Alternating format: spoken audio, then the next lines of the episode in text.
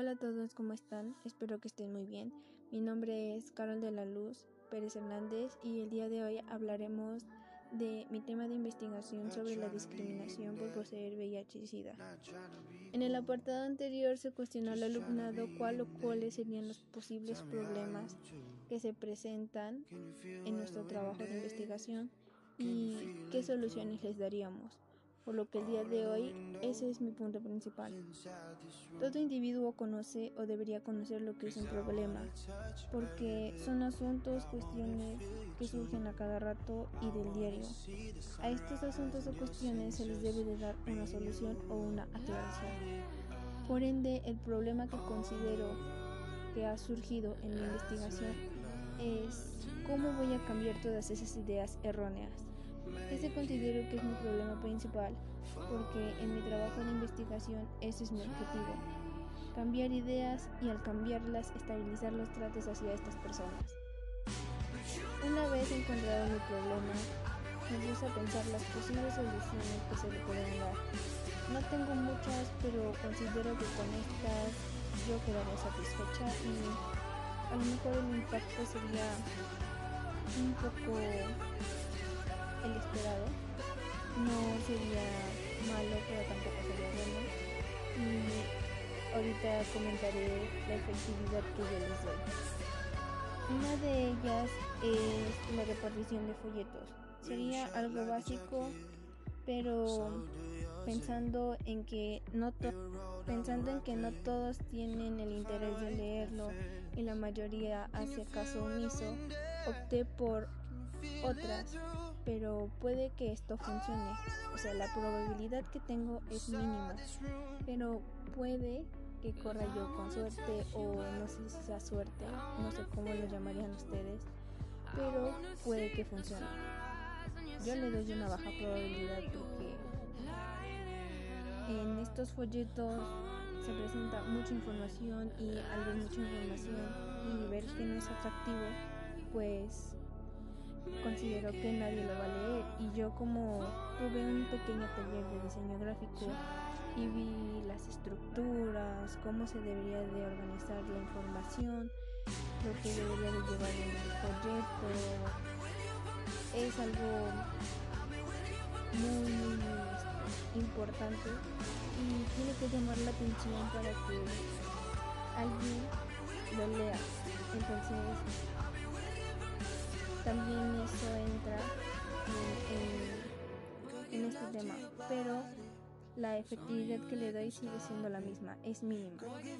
Los folletos serían repartidos en general y claro, a niños menores de 10 años no se les tomaría tanto en cuenta porque por lo que yo tengo en mente, temas de infecciones de transmisión sexual, vida sexual activa, entre otras muchas, se dan a conocer a nivel secundario. Pero por eso no los considero tanto. Los considero más o público que estoy tomando en cuenta es a partir de los 10 años de los 10 años en adelante. Y bueno otra segunda solución sería dar pláticas del tema. Estas empezarían a dar igual a nivel secundaria y bachillerato y en todos los aspectos.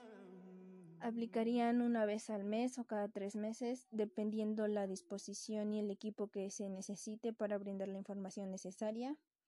Se invitarían a padres de familia o vecinos para que la comunidad sea mayor y el conocimiento que se imparta sea a mayores. La efectividad que yo le doy es pasable y considero necesaria.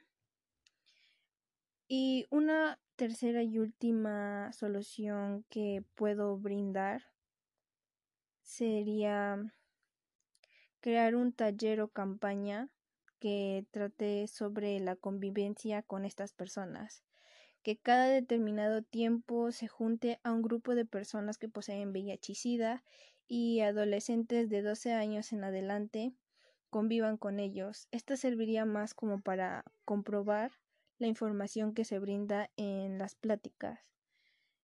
Las que considero que son o serían más efectivas sería la segunda y la tercera alternativa que tengo porque se, se trata las personas, o sea, reciben información y una vez recibiendo información se comprueba y pues las considero muy efectivas y dándole un porcentaje a la primera la considero un 25% de 100, a la segunda la considero un 80-85% de 100 y a la tercera igual un 80-85.